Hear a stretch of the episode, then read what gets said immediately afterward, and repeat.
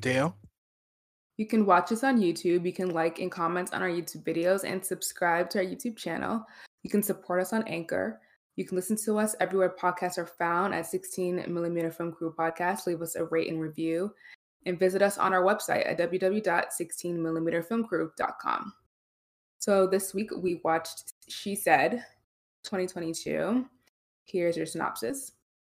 The New York Times journalists Megan Twohey and Jodi Kantor publish a report that exposes sexual abuse allegations against powerful Hollywood producer Harvey Weinstein. The shocking story also serves as a launching pad for the Me Too movement, shattering decades of silence around the subject of sexual assault and harassment. This movie stars Carey Mulligan, Zoe Kazan, Patricia Clarkson, and Ashley Judd, and it is directed by Maria Schrader. So, Dale, tell us your thoughts on this film. Um, yeah, I I don't know. I I have conflicting. It's not negative. Um, it's just um I did love the movie. Uh, went beyond what I thought it was going to be. Um, covering a subject matter. Um, because we are dealing with the ramifications of not just Harvey Weinstein, but the industry as at large with these issues. Um, and I applaud the work of these women and not just um, Megan and Jodi, uh, the original um, authors who reported this. Um, I also go applaud uh, Carey Mulligan, Zoe Kazan, Patricia, Ashley Judd. You know, being willing to not just um be one of the voices to put this issue out from Harvey Weinstein, but also willing to you know re-involve herself in the subject matter and actually appear in this movie. Um, same thing with Gwyneth Paltrow, although she only vo- voiced voiced herself in scenes. Um, uh, I applaud all of them, every woman involved, not just the women on the screen, but the women behind the scenes who this is about, to be willing to come forward and talk about these experiences because it's always it's always hard to be the first one to do something like this. So yeah. Yeah, surprised at how many people really like co-signed it, like people who were actually involved in the situation. Um, not just Ashley Judd, but like you said, Gwyneth Paltrow, um, the women who actually gave their story. So they were played by different actresses, but they allowed their stories to be, um, you know, voiced by these actresses, be put in the script.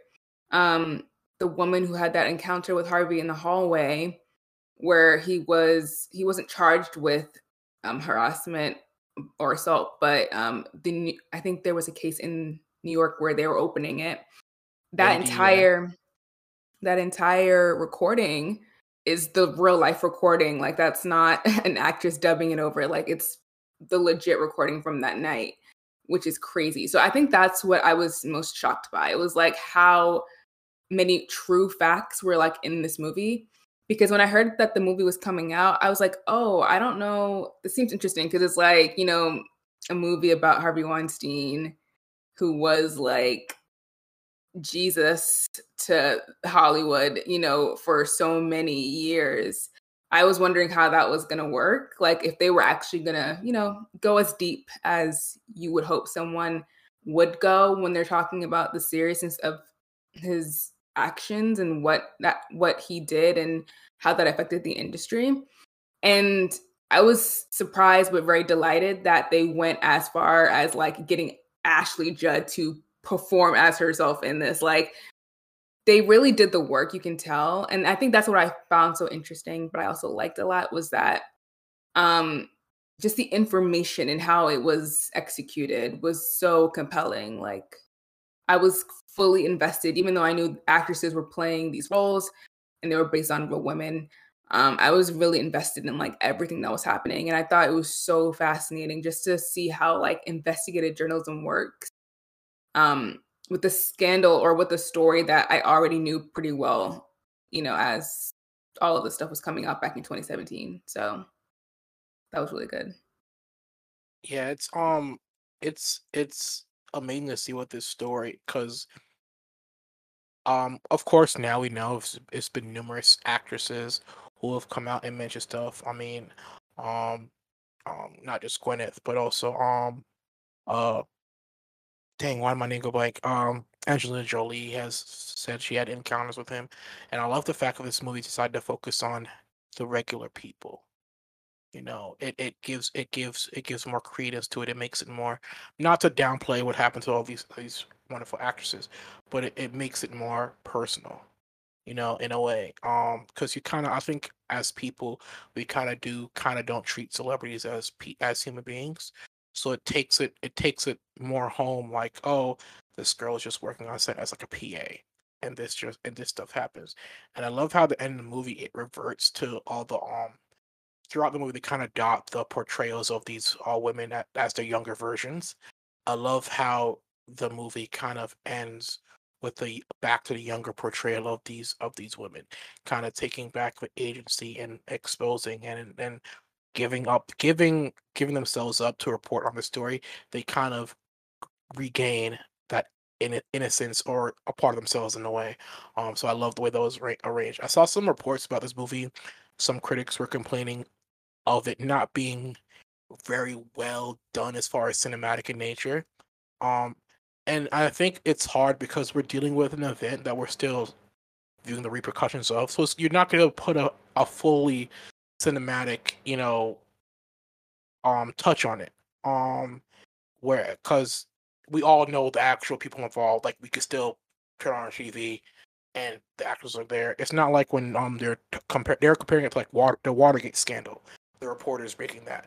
Um is is different because here we're dealing with people we know and I don't view this movie for its cinematic merit. I view this like the intention the how they were intentional with some of the shots like you mentioned before using um the actual recording of harvey's voice in those scenes to me this movie is more of a, a documentary than anything else yeah and the director directed another documentary called unorthodox about um, a jewish woman who leaves that community because of the abuse that was going on so it actually makes a lot more sense that this has a more documentary feel to it than like a regular cinematic movie.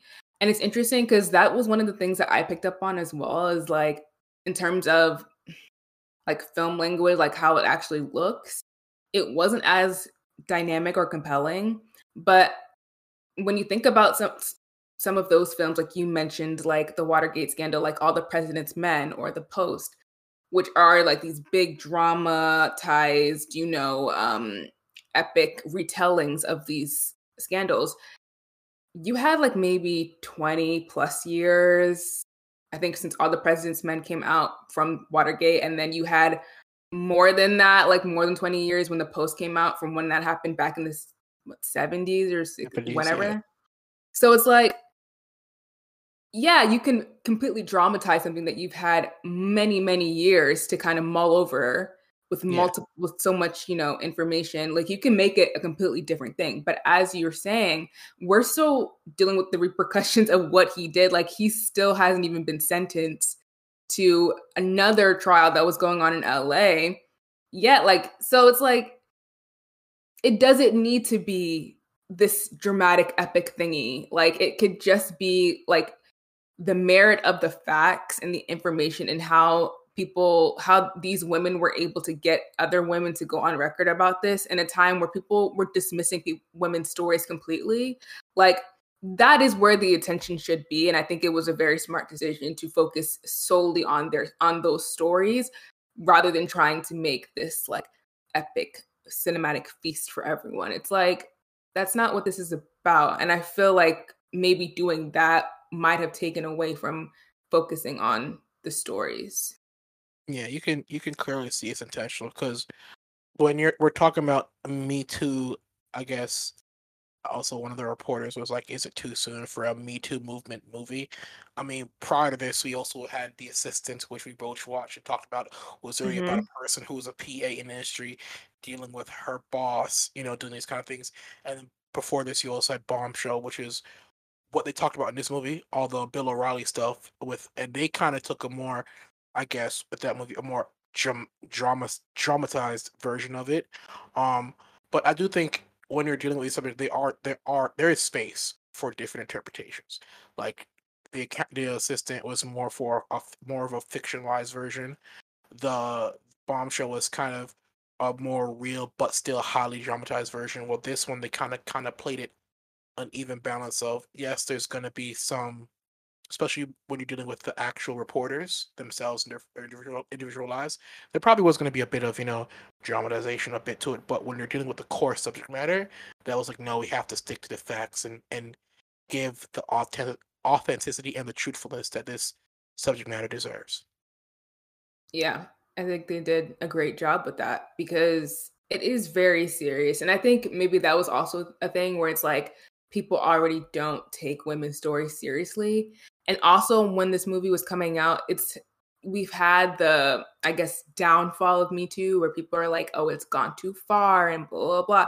So you're talking about something that people already have like a distaste for and it's about women who people mostly hate yeah just put it putting it plainly but it's like i think that choosing to just have it be more matter of fact in terms of when they're discussing the cases and stuff like that makes so much sense to me.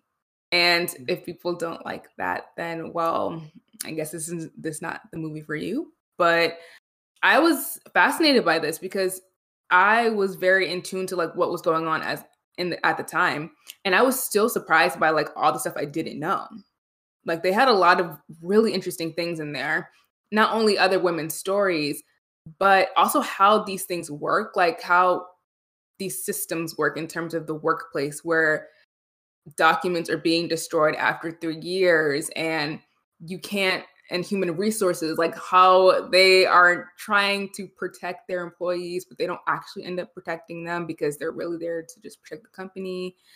Like and this really could happen in any workplace. I think that's the point. The point is is like yes we're talking about harvey weinstein but like this can literally happen in your job. And i feel like they did a really good job at making that plain. Yeah, what they what what they say, they said for a long time, even the movie at the end also covers this, like prior to this Harvey Weinstein stuff, like a lot of corporations or like on the corporate level, on the governmental level, on the national level, legal level, they had to go back and kind of redo how they look at these harassment issues.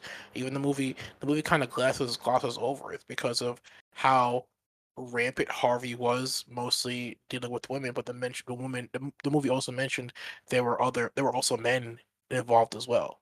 You know, mm-hmm. and we kind of we kind of forget that it wasn't just it was both men and women. I mean, because I understand like women took the forefront because women are honestly not really well protected by society as a whole. But it was a whole group of like we've just had the Golden Globes, Brendan Fraser few years ago because the person at the time in char- at the head of the Golden Globes assaulted him and he lost his career. And remember Brendan Fraser at the time of the '90s, he was on top there. He was like, he was on about to come up. You know, we, we you know Brad Pitt. We'll talk about later, but Matt Damon, all of them. He was coming up on that level, and then all of a sudden, no more projects out of nowhere because of him speaking out against being assaulted. So yeah, it's just mm. you know just how how far this this this issue goes and still goes to this day. You know, and it's not just mm-hmm. it's not just it is it's and the movie hit on it. Um, what was his name? Um, Irwin Reiter. Mm. He after during the trial he put an op-ed. This stuff continues because men like me maintain their silence, and mm-hmm. that's really that's that's disheartening. Oh, and and it goes deeper than that because when you think about this movie, you know Brad Pitt is executive producer. Mm. Two women you were involved with you you your your girlfriend at the time, Gwyneth Paltrow, had a wine Weinstein issue. You know, it might not have worked with Miramax and stuff like that, but you didn't speak out against him for you know, you know she can't use her voice. You could you be that voice for her. You didn't really do that. And then Angelina Jolie talks about how she had issues with Harvey as well. But you still get your movies optioned and picked up by to be distributed by, you know, Weinstein Group. You know, Inglourious Basterds was really was distributed. Like, if I'm Brad Pitt and I'm I'm you know listed as a producer on there, even though it's a Tarantino movie, I'm like, yeah, he's not putting out this movie. Like, you still were in in the process. You still, even though it didn't it, it didn't affect him personally because this is two women he was with. He was still involved in that cycle of silence, you know. And it just goes out to say, to say like every every guy, every person needs to speak up and use their voice when when these situations arise. And I thought it was really telling that you know he Harvey was always willing to say, "I swear on my wife, I swear on my kids." Like we we use those weakest in our lives to somehow give us moral clout to defend ourselves when we do ridiculous thing. And, and men do this across the board. Like I can think about the times like I'm still a work in progress. There are times I've done stupid stuff and I was like, yo, I swear on blah blah blah, I ain't do that shit, knowing damn well that I I did that shit. So it's yeah, I think as a whole, like men need to we need, need to do better when it comes with these topics. Yeah. Um, it's so funny because when I saw that he was a producer on this, I said, Really? That's interesting. Um, because I do know when the Gwyneth Paltrow stuff went down, he did confront Harvey, and actually they had an altercation about it.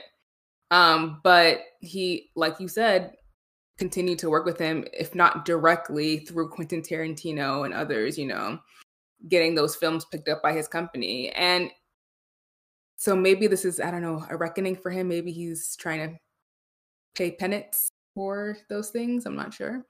Maybe. But um we don't know. But this because it is interesting that he's producing this film. I find that very interesting. Um, but I will say that it, you know, I think just societally there is I, I was watching what was I watching Spotlight um and one of the characters were saying that um you know when a lot of times we we spend so much time wandering around in the dark and then when we turn on the lights there's so much blame to go around. And i feel like that's very true in the situation where it's like everyone you know what i'm saying? Like everyone was a part of this a part of keeping harvey at the top a part of silencing women even women. And i think that's what's so disheartening because it's like everyone kind of knew, like even if they didn't know all the details, everyone kind of knew what was going on. And when I see someone like Meryl Streep, who like I adore, on stage thanking Harvey and saying he's so amazing and like she loves him so much and he's God and blah blah blah, like that is distressing. like yeah. that's extremely distressing. You know what I'm saying? Like that hurts. Like that hurts me personally. So when you just think about that and then imagine being one of these women who like they're seeing the stuff on TV and they're like, okay, well then my experience, my trauma, like it doesn't matter because mm. look at what's happening. Like he's still being lauded, he's still being praised. Obviously, what I went through doesn't matter. So when you have someone from the New York Times calling you and saying like, "Yeah, we want you to talk about your story," it does sound so unreal because it's just like you think that your experience was like nothing because this guy is still at the top and you're still struggling with it. And um and yeah, so it's just it's very it's a very interesting situation because there is so many people who like played into keeping him central and so many people who played into keeping a lot of these types of folks in power like and we're still unraveling it to this day like i think of someone what's his name who did the Avengers um and Josh Buffy. Whedon. Yeah. Yeah. All the mess that he was doing and stuff and like still getting work. And we're just yeah. now like, you know, unpicking all that stuff. Like it just goes to show you like this is a systematic issue where we all have to step up. You know. And and and the and the racial element to it is not lost to me at, at all. Mm. Um because you see, like we still see it play out today. You know, the um Megan Thee Stallion, Tory Lanez stuff. But then look back at this. Uh, the R. Kelly stuff was happening at the same time Harvey Weinstein stuff was going on. Mm-hmm. But the difference on how the R. Kelly stuff was reported, everybody was willing to say everybody involved with R. Kelly knew and they should be held accountable as well. Like what it was a like not to say what put either one as worse or was bad. Both with Harvey Weinstein, both what R. Kelly did, both every the with um uh Bill Cosby. What all three of them did, extremely fucked up, irreprehensible. They should bury them underneath the prisons they're in right now. but the fact that everybody like left white, black, you know, white, Asian, you know, Hispanic, everybody was willing to say, "Oh, everybody involved with R. Kelly needs to be held accountable." But when it comes to like Harvey Weinstein, it's just, "Oh, Harvey needs to just take all the blame." Like mm-hmm. we're, we're we're we're willing to say, "Oh, Harvey's an isolated incident," but with R. Kelly, it was this whole system. You know, everybody involved in needs to be held accountable, which I, I don't think is fair because just as just as how we're gonna mention everybody involved with R. Kelly and everybody involved with um uh Bill Cosby who silenced these women for for decades. Like Bill Cosby's was stuff was going back to like the sixties. You know. Same thing should happen to everybody involved with Harvey Weinstein. It should studio executives, chief financial officers who are signing off on these hush payments, crooked law, crooked lawyers, the reprehensible HR policies. Everybody in that organization who was at the organization at the time of all this should be held accountable as well. Yeah, I agree. And that's funny because they're still probably working. Yeah. in Hollywood. And it's like, okay, uh, cool. And enjoying their golden parachutes for quietly leaving the company amidst amid allegations of this of their stupidity. So Right, right. And it's just like, wow. Okay, that's what we're doing. Cool.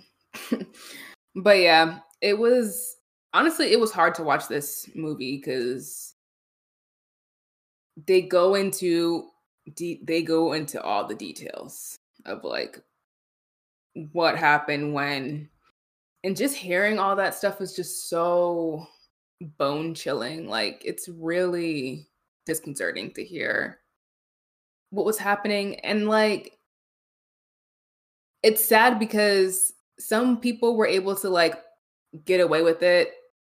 Like or what i mean some people were able to kind of um dodge him. Like when i think about someone like jennifer lawrence who worked closely with him but because she was so like robust in like her personality um i don't think he tried anything with her right? I think there were certain people like because he's a predator so he can sniff out people who are weaker. And i'm not and i don't want to say weaker because that doesn't sound right but just people who don't who seem unassuming.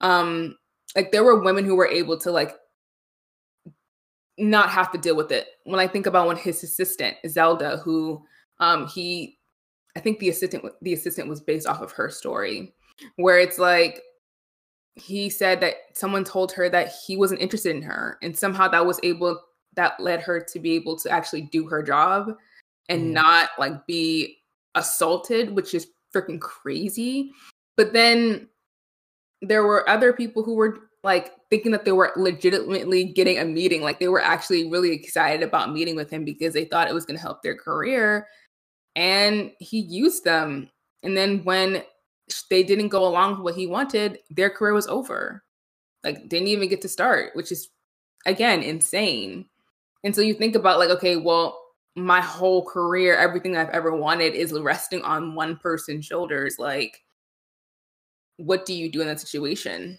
What do you do when you're trapped in a hotel room with this huge man who is so powerful? Like you have no like that is to me that is so that's like a nightmare. Like that's so scary because it's like how do you even get out of there?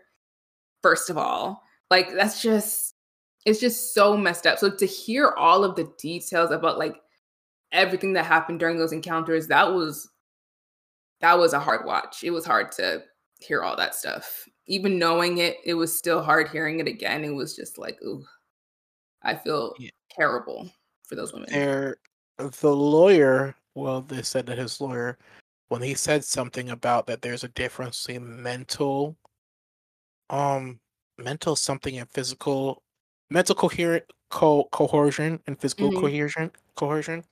And with Harvey Weinstein, it's literally both of them. Because even I'm a I'm a big dude, but Harvey is also like I look at Harvey, like Harvey was like what six four, and Harvey is also Harvey was a big dude. Yeah. So that's still physically opposing. And then you add the fact that he's Harvey Weinstein. He's won Oscars. He's won, you know, he's won, you know, gold. Well, he's that dude in the industry. That's that's both mentally imposing and physically imposing that could do to somebody.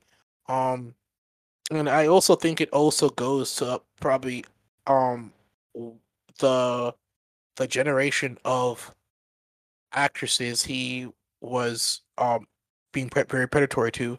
Like I think there's also a generational difference between um like how we you know with our parents and probably some of our like older cousins, other siblings, how we react and how we respond to stuff. Like we're very vocal compared mm. to compared to them. So I think it's also telling that as like the times change, a lot of his victims who were celebrities are the older vanguard of Hollywood actors who really couldn't be open, who those group of people who are like, oh, I'm a woman, I can't, you know, X, Y, and Z. And he didn't like if you look, there are no young actresses he messed with. Like cause I think we're more like, oh, I'm not gonna take this shit. I'm a I'm gonna mm. take it down. And so I think that's when his attention shifted more to maintain focus mostly on all the production assistants. Cause it's it was less actresses as time went on and it became more of the people behind the scenes. So mm. that was also him understanding the power he had and how the dynamics slowly were shifting. It's like, oh, I can't involve myself with actresses, but these people who depend on me for a living behind the scenes, I can, I can prey on them. So he he knew damn well what he was doing. So right, mm-hmm. and yeah, of course he did because they had to sign. A lot of women had to sign NDAs, and that's just yeah, it was just like the tip of the iceberg of having again lawyers and people of those kinds who are co-signing the behavior who are like in the room saying you can't even have the documentation of this. You can't go to therapy for this. Like that blew my mind where it's like you already ruined my life and now you're telling me that i can't even go see a medical person for this like a, med- a medical professional because I need help dealing with the things that you did to me. Are you kidding? Like that. I don't know if I don't know what I would do in a situation, but a part of me is like I would just fight this dude. Like I would hire some people and be like, take him out because I can't. Like that's just it's not even just predatory behavior. It's like complete control over someone's life. Yeah. Ridiculous. Absolutely ridiculous. Like I can't. That's what I'm. I don't want to. I don't want to revel in anyone's downfall, but also another part of me is like, I'm happy he's going down happy because, like, yeah. like what? Crazy. And then had the nerve to show up to the New York Times office yelling and roaring about stuff. Like, get out of here, boy. I can't believe that happened. Like, I, you're wrong. I, You're just wrong and that's I think that was probably one of my favorite scenes in this movie. That portrayal, um, uh, the act the actor who well the actor who did his voice, who impressioned his voice, um, very so well done. I yeah. love the scene of um, of um, uh, Carey Mulligan. She's just looking at him as he's ranting and raving, and it's one of those scenes where you don't need dialogue from the from the main focal point. Like she's the camera is focused on her, and she's just looking at, at Harvey's character, act, the actor who's playing Harvey, and you see that look where it's this is one of those things where I say I love like uh those those scenes where you just the actor just expresses and you can perfectly tell what you're they're thinking. In that scene, all I can see is like the wheels in her head, like this little man is just ranting and raving and fighting like a like a like a temper tantrum, like a petulant child because he knows he's in trouble, and it just slowly just like he's just getting louder and like the other voices start crossing, but you can still hear him cl- clearly, and it just slowly zooms on her. Like that whole that scene was like the the culmination of this is just Harvey was this petulant child who was yelling and raving to avoid uh being caught and being held accountable. Yeah, and I think I watched a documentary where it kind of talks about him and his life. And basically, he felt very insecure and like uncared about, undesired for most of his life. And then he gets into this position where he has power over people's careers.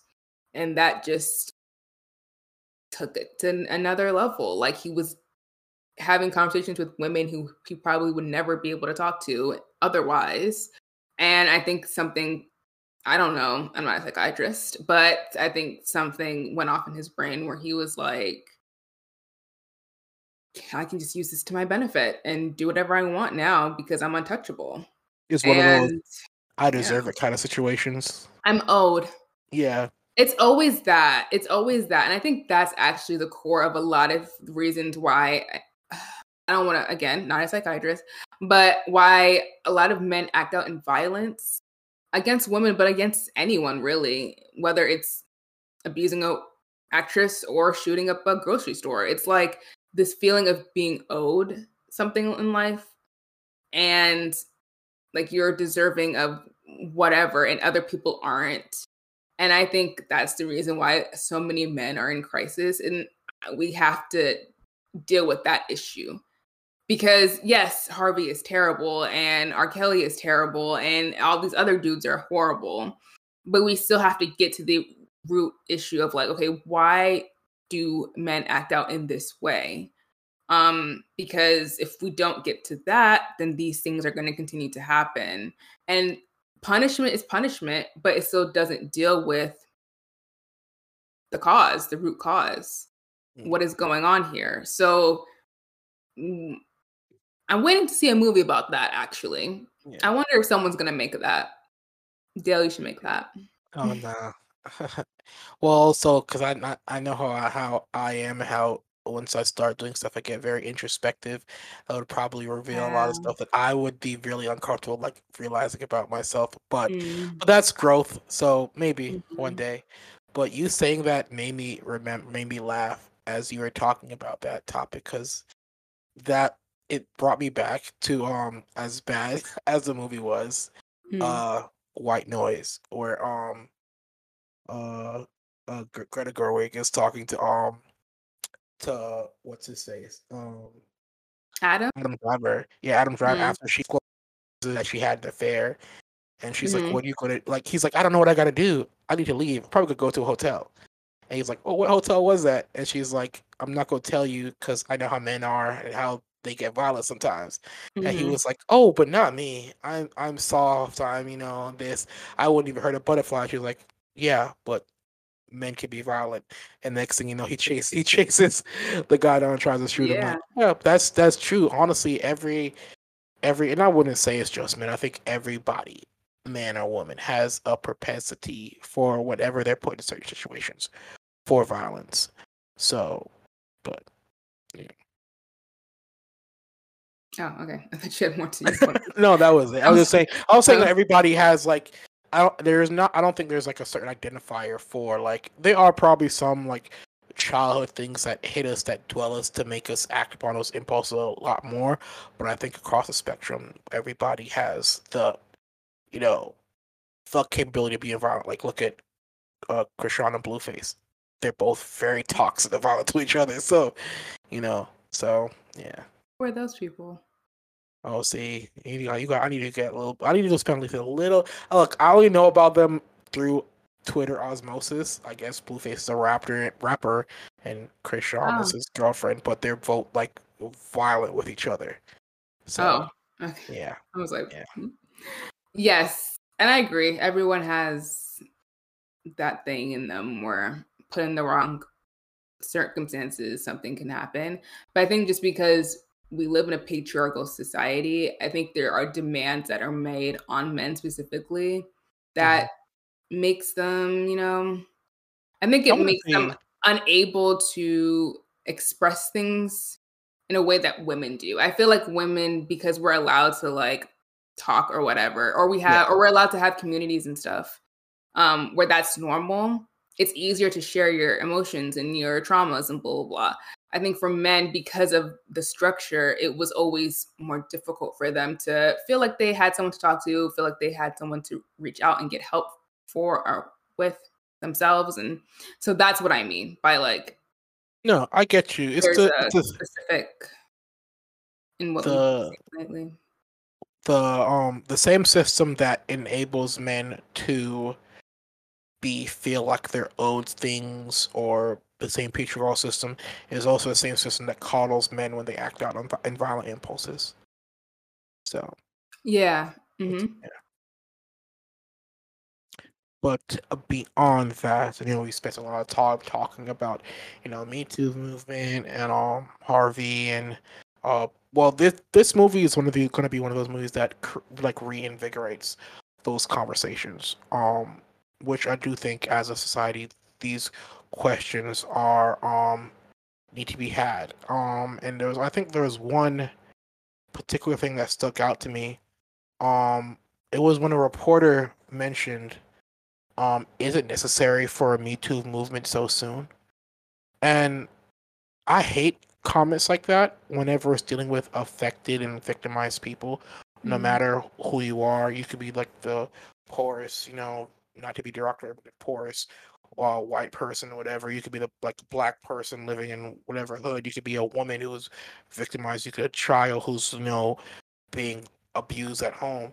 I don't like whenever it's somebody dealing with these personal, difficult problems that are on a societal level. That there's always somebody saying, "Oh, not right now. We'll talk about it later." Because mm-hmm. if you don't talk about it now, you're never going to talk about these issues.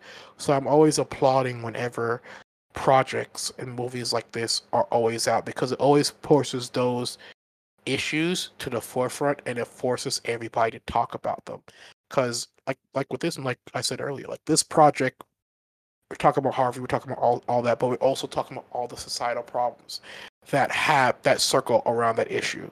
So these these projects are are like my favorite thing. I think art, like this is the perfect example of art influencing culture and dialogue, and that's and expressing those things. That's what art. Art is usually for protest, for expressing your feelings. And I think these these projects like these are the perfect encapsulation of what the medium is supposed to do as far as pushing topics and issues in society forward.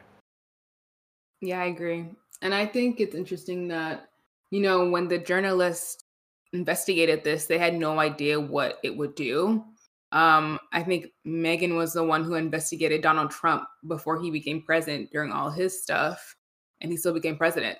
And I think it was interesting and a good choice to start with that as the beginning of the movie because you can see like there's this dilemma of like, okay, even if I report this, will it matter? Yeah. Which goes back to what you're saying about art having impact on culture, on society. And Although, I mean, I think journalism is a form of art, so I'll say that. Yeah. um, and so for this, it was interesting. Like they had no real idea, like if this would actually change anything, and it did. Like it blew the doors wide open, open on situations and conversations that were happening for decades. And I think that's really good, and I think that's so important to talk about as well. Like you as much as some of these journalistic outlets are a little, not a little, sometimes very biased, sometimes they don't think critically, sometimes they don't do good journalism. But I do think that you still need these institutions because we have to have some branch of society that says, you know, that can check, you know, what's going on in the real world so that people who aren't famous, who don't have platforms, are still able to have some type of justice. And I think that's really important. And um, what was I going to say? Yeah. And I think it's interesting as well that this movie isn't being talked about a lot in terms of awards and all that other stuff. But a movie like Women Talking, which is dealing with the same subject matter about abuse, is. And I think we talked about it a little bit last week, where it's just like, well, maybe it's just because of who they're talking about in this movie and the system of Hollywood. And maybe Hollywood doesn't want to still have the conversation. Maybe they're over it and they've moved on, but this is still happening like to this day. So it is interesting like the the quiet and the silence speaks volumes when we're not discussing this movie in the way that other films are being discussed. I think that's really interesting. Yeah, Hollywood is good at patting itself on the back for the good things. Mm-hmm. Um, you know, like we've seen this past award season. You know, hey, you know, critically, you know, Babylon didn't do good, but we're going to nominate all the actors involved for, in this project for awards. So it's it'll pat pat itself on the back when it's honoring its history, but the ugly truth in the present, they don't want to, you know, admit that. Like it took people, you know, even with you know last last Oscars with um Will Smith, took people decades to find out what happened to um Cheyenne Lightfoot you know, with uh, Marlon Mar- with speaking for Marlon Brando. You know, you have Hattie McDaniels, whose Oscar award was misplaced. The Academy still has it. You know, you're the first black person to win one. You know, it's been misplaced. Let's, you know, let's give you a new one. No, if you go to the Oscars museum, her her display is still empty. Like Hollywood doesn't like to admit its ugliness, but it'll always be the first one to say, "Yeah, remember that good thing we did like 20 years ago? That was us. Like that movie's amazing about what we did. Let's give it all the awards. Oh, this movie about the ugly truth. Let's not, you know, mention it. Like, like this movie. Like, if you look, Carey Mulligan and Zoe Kazan as actors, they're if you look at the smaller festivals, they're getting nominated for their performances, and that's it. So, mm. and maybe yeah. some some places they have it for best uh screenplay, but other for but other than that, quiet. So, yeah. Well, I thought this movie was really great, and I'm happy that so many women were a part of it, behind and in front of the camera. And I hope everyone goes to see it. Now that it's on Peacock, I feel like it's really good because it's more accessible for more people. And I hope that a lot of people see it because, yeah, it's about Harvey Weinstein, but it's really about like sexual harassment and assault overall. Um, and I think that that's still something that needs to be discussed. Even if, however you feel about Me Too and Time's Up, there are still real issues that are affecting real people. So I definitely encourage everyone to give this a watch. Yeah, me too. Same, everybody. Regardless of what, you know, what award doesn't have, this movie still is one that needs to be watched across the board. So, yeah. Yeah, so moving on from that, um, some you know, box office, you know, I guess. I mean, box office nowadays is really surprising. I mean, of course, the Runaway. I don't even know what to call it. Runaway horse, Runaway train. Uh, the Runaway blue person, of course, is um, um, Avatar: Way of Water. I don't know why I had like a massive brain fog a while ago, but yeah, Avatar. Yeah, Avatar: The Way of Water. Um, weekend kind of got like 31 million. Um, rapidly on its way toward making um his predicted 3 billion. I think is now sitting almost at 2 billion right now. Um, so yeah, like once again, no one's gonna, no one will ever disrespect um James Cameron when it comes about his movie takes what he could possibly make. Um, and also accenting the fact that it's also an extra long weekend because as of recording, of course, it's MLK weekend. So your box office kind of puts those those holiday weekends to extent as part of their weekend box office numbers. Um, so looking forward into the Tuesday morning ish. Uh, predicted numbers so far. Car this is the box office rundown. Uh, number ten is called it's Waltair Veerayya's debut movie. Um, Indian pick, just like RRR. Um, and number nine, you have Whitney Houston. I want to dance with somebody. The Whale at eight, uh, Black Panther Watch Wakanda Forever at seven, House Party at six, Plane on the new uh, Gerard Butler Michael Colter picture, or of course Gerard Butler, you know, plays a guy who must save everybody. He plays the same character every movie now. Um, that's at five. Uh, Man Called Otto starring Tom Hanks is positioned at four. Uh, Puss in Boots Last Wish is at three. Uh, Megan in its second week has maintained the second spot. And of course, Avatar Way of Water number one with the predicted gross, once all the numbers come in counting today, should be around domestically for the weekend about $40.6 uh, million dollars. So yeah, never bet million? against uh, a million, 40.6 million for the for the weekend. Oh, um, for the total. weekend. Okay. Yeah, counting because you know holiday weekend Monday. So if you just look at, I thought you meant overall. yeah, no. If you actually look at um Monday through not Monday, Friday through um Sunday, it made about 30, 31 million. So they're predicting about probably the this month they probably would is going to make about an extra nine ish. So yeah, never bet against James Cameron, no matter how unimpressive or uninspired you are to watch Avatar. So Okay, so in a new, in other news that kind of rocked Hollywood, Lisa Marie Presley um, has died at 54. She is the daughter of Elvis Presley and the first wife of Michael Jackson. Oh, oh yeah, that is true. Okay. Um, she died at the West Hills Hospital and Medical Center after an episode of cardiac arrest earlier in the day at her home in Calabasas, California. And um, her mother, Priscilla Presley, re- released a statement. I think it was crazy because it was like she was just at the Golden Globes two days before that with um, yeah. Austin Butler and Baz Luhrmann for Elvis. Mm-hmm. Obviously, she was a contributor to that film. She got to know Baz and Austin, and I guess all the rest of the cast really well. So they're taking it pretty hard as well. This was really shocking to me because um she she was so young and also she had lost her son I think a few years ago.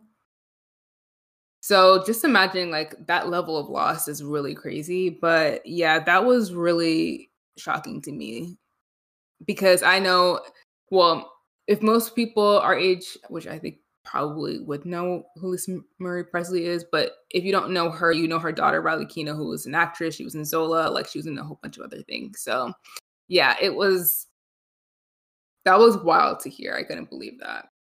Yeah, it was it was really shocking to hear because I was like, didn't didn't she was just there watching Austin win an award for her his portrayal as her father. So it's it's kind of like it's the highest of highs and lowest of lows, like mm-hmm. right after, and those moments always kind of feel the worst for people in general. Um, and so it's not obviously you know you're thinking about you know Priscilla, you know, you know after you know celebrating an event celebrating her husband kind of through osmosis you know has to focus on you know her bearing her daughter um and lisa marie was their only child so mm-hmm. yeah it's it's heart goes out to you know priscilla presley you know especially dealing with a lot of the stuff she's dealt with personally as well um so yeah um so of course it's award season um, Critics' Choice Awards happened a few days ago. Everybody was looking nice, glammed up on CW. Of course, we see pictures.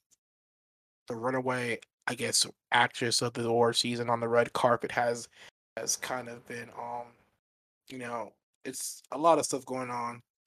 Uh, runaway actress would be um I have massive brain fog. What's going on? Janelle Monáe. About? Oh, Janelle Monáe has been like the talk of the red carpet this award season with her, with her looks. Um, mm. but of course, uh, the big draw, the big attention grabber, you know, was everything everywhere at once. It led 14 nominations. You know, Spielberg's Fabelmans had 11. Of Babylon, Banshees of Inisherin had like nine. Tar and Elvis had seven. You know, Abbott Elementary and Better Call Saul both had six and five, leading the pack for the TV um group. Uh, but the big winner of the night was Everything Everywhere Once. Kind of, it's kind of really shook up people's expectations for the award season. As far not the award season, but for the Oscars, because you know we tend to look at these award shows. They all kind of lead up to the Oscars, even to the point that the Grammys because Grammys do have a soundtrack category. You know, that's kind of the precursor to who's going to win, you know, that award at the Grammys or even the Tonys. You know, those two kind of musical awards kind of do play a factor in the Oscars.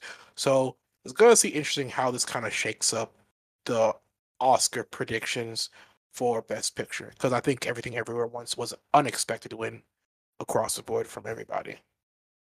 Yeah, I'm interested to see what this does. Critics was kind of different than I think anyone was ever well, everyone was expecting. I'm I can't speak for everyone, but from what I've been hearing, um it was and what I've heard and also what who ended up winning that night yesterday, it seems very like um unexpected. I guess that's the word. Yeah, just like it kind of shakes up everything. Um, because I think one, I think the main movie or two movies that were really put at the forefront early on was the Banshees of Inisherin and the Fabelmans.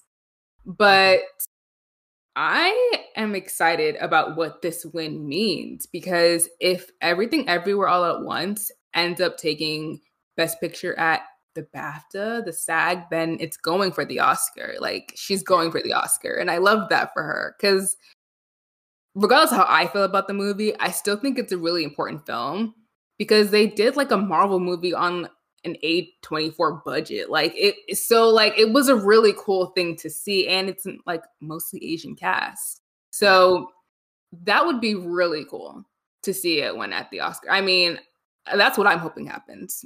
So yeah, of course. Just Everybody. to be in the conversation, you know. Yeah, I mean, it's it is funny because you only think of when it comes to these all, you know, Asian led casts tends to be you know Korea or China or Japan in the foreign film category. Mm-hmm. It's never it's never you know a non foreign language picture that takes up. I even think the last time all Asian cast was up for Best Picture, I think, or not even, but yeah, for Best Picture. Parasite. Also been no, I'm talking about domestic. Oh, here, um, right. Would have been I'm not sure if it was Crouching Tiger, Hidden Dragon. If they viewed that as non-English or domestic, I'm not sure. But I think that was probably the last time I think an English language esque Asian, all Asian cast was kind of up there. Mm. Um, but then you also got everybody's favorite aunt, you know, Angela Bassett continues to like get the oh, support. Oh, I I know I, she's coming for the Oscar, and I can't wait she's, she's, witnessed that moment. She's been due an Oscar for the she's illustrious career. Been due her Oscar. Yeah. She's been due. Let's be honest. If Angela Bassett honestly is up there with like Meryl Streep and the rest of them, yes, of course, you know, being black actors and lead black actresses, they don't. We're not respect or regard in the same way because the projects we end up doing, but Angela Bassett from like is up there, you know, in that category. Yeah, and, and it's it also, yeah, yeah. Go ahead. What were you saying? Uh, I was also saying it also goes to Marvel to stop putting every project up there for all these awards because it's the one person who did not play a superhero is sleeping her category. So, yeah. Yeah. They're gonna do it though. They're yeah. gonna continue to okay. do it because they are um annoying. but um I was just saying like it's so interesting because when it comes to black artists, and I think I might have mentioned this on the podcast before, like you only get like one or two people who get to be who get to have a seat at the table, if you know what I mean. Like and Viola Denzel, Davis yeah. and Denzel Washington are those two folks. like those are the two people who everyone kind of just they'll give them their seat. But for everyone else, like they don't really get much space to do anything. I think it's kind of incredible what Zendaya is doing, really, because she is one, she's young, but two, she is able to like beat out all these other people in this in this category of best actress for drama on a on a TV series. And they don't really ever give anything to young people ever. So, mm. especially not people of color. So, that's kind of amazing. But in terms of like having, you know, these roster of black superstars, you only get like two or three. So I'm happy that Angela Bassett's having her moment right now because I feel like she was always on that level with Viola Davis and everyone else, but they just like over they just didn't look at her like they completely overlooked her. So I'm very happy for what this means. I feel like we're getting close and I can't wait. Yeah. Can't wait. And I, and I think the issues with black talent not being viewed the same lenses are um white compatriots in Hollywood has led to a movement of a lot of amazing black actors and stuff like that to take up the mantle. Say, if you're not gonna do this project for me, I'm gonna do it. Like we Keke Palmer the other day is like, yeah, I'm gonna start my own production company. Like I, I spent my whole like life in front of the camera and not getting my proper due. Like I'm only regarded as who I am within the black community. I've been on Broadway, but people don't really know that I've been on Broadway. So you know what? Fine. Start my own production company. That's like I love this generation of black talent coming to Hollywood. Like, look, y'all don't give me aren't if you guys aren't gonna give me the opportunity, I'm going to create it myself. And yeah. Love that. Love our generation. We are amazing because of things like that. Like exactly. and and saying that it's not a discredit like Angela Bassett's generation, but because they put so much heart and soul and effort into this industry to make just for us to have the opportunity to create our own lane. Yeah, that's Um, true. So so yeah, it's like it it's just building building on their backs that we're able to succeed. Like we still might not get the regard and acclaim like both generations, but their struggle of opening that door just a little bit is what's created us to, you know, make our own opportunities. So Yeah. Yeah. And hopefully for the next generation, it'll be easier for them to come through. Mhm. All right. So let's talk about what we watched. Dale, talk to us. man, I of course I've mentioned like how I like this growing change, I guess, in video game movies, I guess, to a way. Um, I watched the first episode this weekend of um The Last of Us show. Um, yeah, it's it's I I I really enjoyed it. This is not even I'm not even a person who I'm familiar with the game through osmosis. I didn't really play the game. Mm, Um, but I do love Kada Cowboy. I love when science fiction, or not even science fiction, but entertainment imbues a little bit of realistic science. Like they they were talking about how there's a fungus. I've I've known about this, but the fungus that can enter animals and insects, particularly ants, to still control their bodies and take over their brain in a way. I loved how they added that real world element. Like, yeah, no, this is actually scientifically possible in the real world to tell their whole zombie, you know, apocalypse story. Because a lot of times with zombie apocalypse stories, this kind of just happens. Like, no, Mhm. we're gonna add real science to it. Um, of course, you got to talk about um, uh, Diego Pascal. Hopefully, I'm saying the proper name right. I'm probably not, but because you know I butcher names. Pedro, yeah, Pedro Pascal. mm. Um, and his he's on a roll with these this lone wolf and cub, Kurosawa, Yeah. S. Like he's the grizzled old man who takes care of the child. That's his that's his lane now. Like he'd be Mhm. like the perfect action star in the '80s, just to eat up all those roles. Yeah. Yeah. Um, I do have an issue though with uh, uh is it is it Nikki Parker? It's Thandie Newton's daughter who plays Sarah. oh, Nico. beginning. Nico. Wait, I don't was tell like- us too much because I haven't watched it yet. I'm watching it this week. Okay, but there is a scene because if you know how black people are in these situations, there is gonna be a scene where you're like, "Come on, girl, you black, you know better," and you'll know it. And I felt that was kind of weird, as you know, a mm-hmm. black actress or actor, like, like what? I'm like, yo, you black, why are you reacting that way?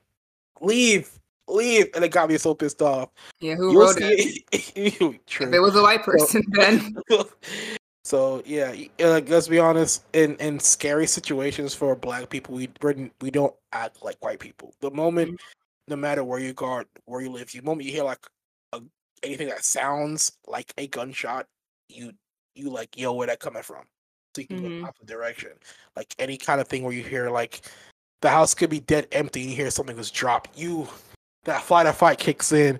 You know, so yeah, that's the only thing I feel kind of iffy about it. But that was like the opening sequence of the mo- the show. But other than that, it's a good, a good project. Yeah, he's like eating up those like old man and child roles. Like, and it's funny because uh Disney and Marvel, uh, Disney gave him permission to like do the do the project because they're like, yo, it's kind of the same thing you're doing with Mandalorian, Hmm. and they're like, no, what, fine, do the project. Pay the project. So I guess now he's like the highest paid actor on television. Cause I think he was making six billion for Last of Us. So, million, million. I that's what I've read. That's I think. six it's million, not billion. million, million. Why is he on billions? Are you mad that you missed out on? You the said million? billions. I said million. I said, said million. billions. I said billions. Maybe I'm subconscious. Maybe I'm subconsciously mad that I missed out on the Mega Millions because that thing was like after taxes and insurance was like almost 500 500 million dollars. So you know, Wow.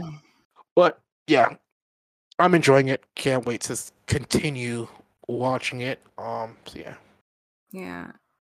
Everyone seems the all the reactions have been super positive, so I can't wait to watch it. Uh, I'm gonna watch it with a friend, so because I the zombie stuff really scares me. Like I had to stop watching The Walking Dead after a while because it was like it was getting a little too real.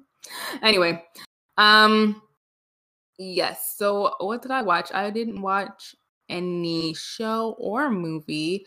but I did watch a what was it four part series that were like an hour to two hour each. So I basically watched like four movies um, by this content creator called Prime of Grammar who did an MCU retrospective. And I don't know why. I was just like bored and I was like, what's going on on YouTube? Let's see. And I saw that and it was just really captivating. So I just kept watching like hours and hours of it, which takes you from like, I think it starts, yeah, it starts with not all the way back like Blade and stuff, but it starts more with the Incredible Hulk, I think. Yeah, I think that's where it starts. And then it takes you all the way to about 2021. So before we get um Moon Knight and all those other shows, so I think it stops at like Loki, WandaVision Loki, one of those. Captain so America the Winter. It, so it kind of starts, I guess, around It's Eric- yeah. Eric Bana, Hulk, Spot, Tobey Maguire, Spider Man. That those two movies. Yeah, and then it and then it goes and then it goes to 2021. So it's a lot to cover, but it was really interesting just to see in terms of like marketing how these movies were marketed and how much int- like attention went into really hyping these films up and how the building or the creation of the MCU really hinged on like how good that last movie was. So everything seemed like a risk in the beginning. Like they didn't know if certain things were going to work. One of the biggest risks they took, according to this gentleman who put the video together, was Guardians of the Galaxy. And since that paid off so well, they were able to continue to build. And I think another risk they took was Captain Marvel and like they covered all the Sony stuff with Spider Man. So it was just really interesting to see all the stuff that I knew from like 2017 onward, like on around when we started our podcast, when I actually was like getting into the the business of Hollywood of what was going on. Um, but all the stuff that I didn't know from like back in the day, how all of these things were kind of coming together and how important Comic Con was and all that other stuff. Like, I think right now everyone hates the MCU. like, everyone just thinks it's awful and that Disney is corrupt and taking over everything. And which a lot of those critiques are valid.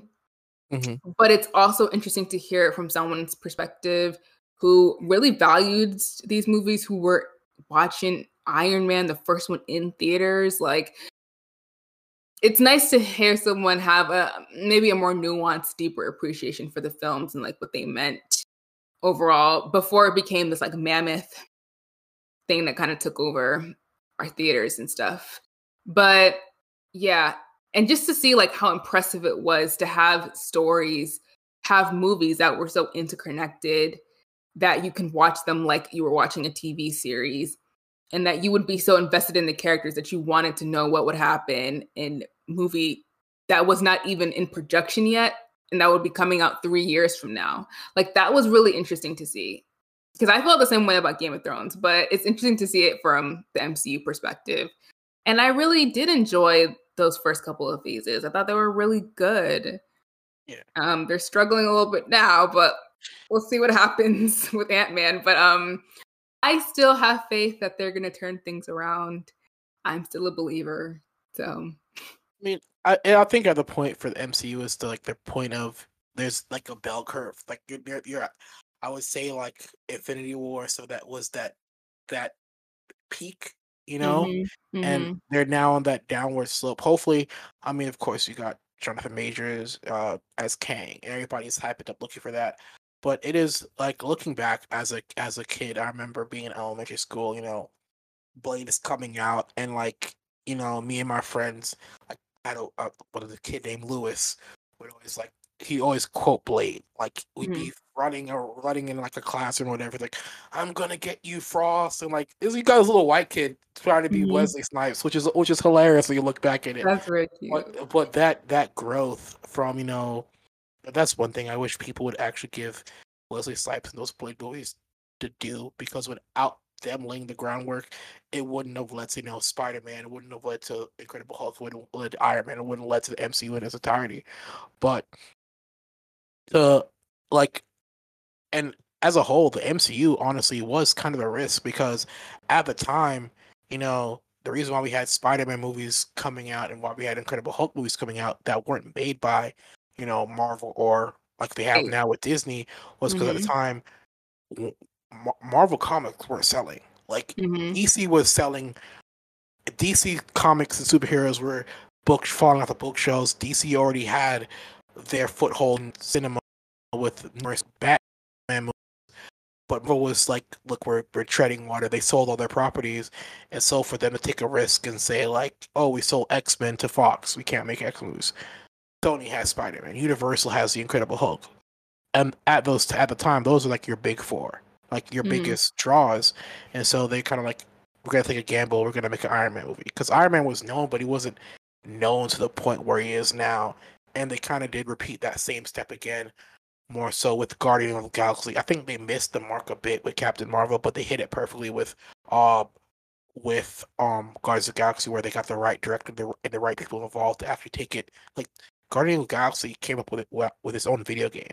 Like if mm-hmm. you asked her like 15 years ago as a kid, like, hey, you know who the Guardians of the Galaxy are? I was like, no, I don't know who the hell they are. Like you try and make me buy that game, I wouldn't be into it. But it just goes through how Marvel kind of as much as we knock knock them, their marketing and how they do an excellent job of pushing even their unknown heroes into the limelight in a way that no other company has been able to catch up since. No, for real. Like that's the biggest takeaway I got from it. It's just in terms of like how they marketed these movies. Crazy. Like that's a someone needs to teach a master class in that. Like that was so good. Like the way, because I was getting chills watching it, and I already know who's playing in the films. Like I've already seen these films, but still, like every time they would announce a new person, like oh, and announce a new movie, it's like this built up excitement, and I was like, whoa, why am I getting so emotional about this? This is so weird, but it's like I think that's how I feel about this universe overall is that like even though it is kind of like a cash cow like we are just going to keep pumping out stuff and i don't like what it turned into but i do yeah. think that all of the puzzle pieces were there originally because first of all these movies made an obscene amount of money like breaking records in every left right and center like these people i think robert downey jr was getting paid mil like 50 million at keep increasing that over years.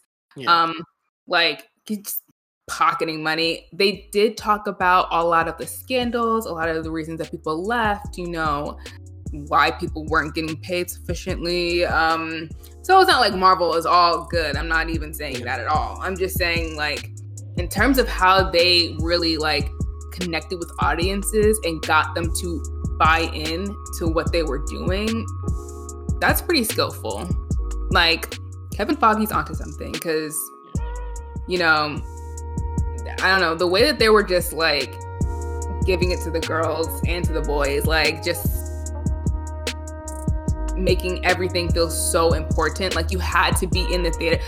I remember I had things to do on the day that Avenger Infinity War came out, and I didn't do it. I went to the movie theaters and I yeah. watched that movie. Like, and I did not care. Like, I cared zero. Like that's how much I cared. I didn't care at all. I was like, I'm I'm not about to let this be spoiled on Twitter. Like I'm going to the movie theater, I'm gonna watch it. So having it be like moments, like events, like you had to be a part of it, like that's really again, that's a skill. It's a really impressive thing to pull off more than once. Like that's pretty cool. Yeah, looking looking back at Marvel in its entirety now, like the gamble of I think the biggest gamble was we're gonna make Iron Man. We're gonna mm. cast Robert Downey Jr. Like, and at that time, Robert Downey Jr. was like just getting out of you know the issues he had. He had just got done doing Kiss Kiss Bang Bang with uh, Shane Black, which was kind of like once again, if you love the uh, was it the is it the Good Guys? The good Guys. Yeah. yeah, and um, same director. If you love that movie, go watch Kiss Kiss Bang Bang. Amazing movie. Val Kilmer is one of Val Kilmer's last roles before his issues with cancer in his throat. Watch that movie, amazing movie. Coming off that, Robert Downey Jr.'s issues, and they say we're gonna make Robert Downey Jr. is gonna carry Marvel on his back and lead us into box office dominance. Everybody like, "What? That don't that don't work." To the point where Robert Downey Jr. for just off Marvel movies and the contract, they knew his value to Marvel. It was like he could go back and renegotiate anytime they wanted, and they made him the highest paid actor in Hollywood just off six movies. Like it wasn't like he was acting on doing a bunch of other stuff and building up So he's Like no, oh, you I'm not acting. He's like he wouldn't act. He'd just do like probably one or like the like the two Sherlock Holmes movies in between the Marvel movies, and mm-hmm. maybe Tropic Thunder. But he was like, "Oh, Disney, you want me on set? Let's renegotiate. I need more money." Mm-hmm. And Disney was like, "Well, shit. Now we got to do it, even for mm-hmm. to show for the small times they did in the, Iron, the Spider-Man movies. Have to shell out money to get them. So it's it's it's impressive. But then in retrospect, you had Scarlett Johansson, who's and who comes out saying she was, even though she wasn't like a linchpin you know, character as far as having a solo project. She was drastically underpaid, even though she was a key key part of you know the Avengers. So. Mm. Well, that's it from us this week. We hope that you're taking that you're taking care of yourselves and having a great week. Make sure to check out all of our social media, support us if you can, and we'll see you in the next episode. Goodbye. Au revoir.